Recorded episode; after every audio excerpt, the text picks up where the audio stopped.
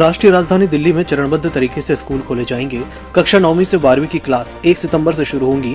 छठी से आठवीं तक की कक्षाएँ 8 सितंबर से चलेंगी। दिल्ली आपदा प्रबंध प्राधिकरण की ओर से गठित एक्सपर्ट्स की कमेटी ने राष्ट्रीय राजधानी में स्कूलों को चरणबद्ध तरीके से फिर से खोलने की सिफारिश की थी। काबुल एयरपोर्ट पर फिदाइन हमले की जड़ पाकिस्तान में ही है। सौ से ज़्यादा लोगों की जान लेने वाले इस धमाके की ज़िम्मेदारी आईएसआईएस खुरासान यानी आईएसआईएस के ने ली है। इस आतंकी संगठन का चीफ है मावालावी अब्दुल्ला उर्फ़ असलम फारूकी।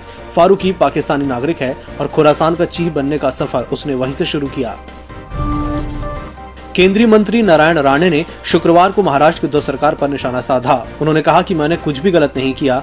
वे सत्ता में है, इसलिए उन्होंने मुझे गिरफ़्तार करवाया। महाराष्ट्र कोरोना में नंबर वन है। कोविड के दौरान उन्होंने कोई कार्रवाई नहीं की। सुशांत सिंह राजपूत की हत्या कर दी गई। दिशा सालियान का रेप कर मर्डर हुआ। अपराधी फिर भी खुलेआम घूम रहे हैं।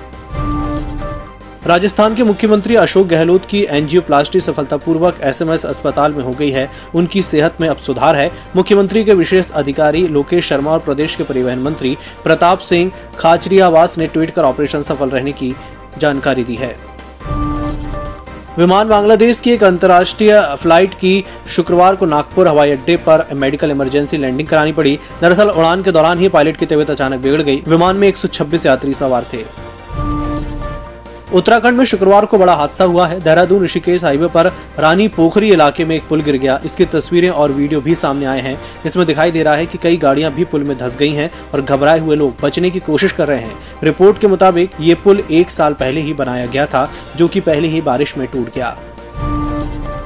पंजाब कांग्रेस प्रमुख नवजोत सिंह सिद्धू के सलाहकार मालविंदर सिंह माली ने इस्तीफा दे दिया है। माली ने अपनी जान को खतरा बताया है। उन्होंने कहा कि अगर उन्हें कुछ होता है तो राज्य के सीएम कैप्टन अमरिंदर सिंह जिम्मेदार होंगे।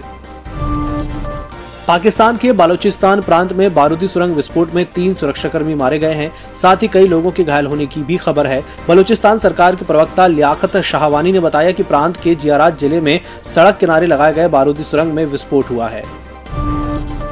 दिल्ली के मुख्यमंत्री अरविंद केजरीवाल पंजाब विधानसभा चुनाव के लिए कोई कसर नहीं छोड़ना चाहते हैं। शुक्रवार को उन्होंने बॉलीवुड एक्टर सोनू सूद से मुलाकात की और उन्हें बच्चों के लिए मेंटोरशिप कैंपेन के लिए दिल्ली सरकार का ब्रांड एम्बेसडर बनाया।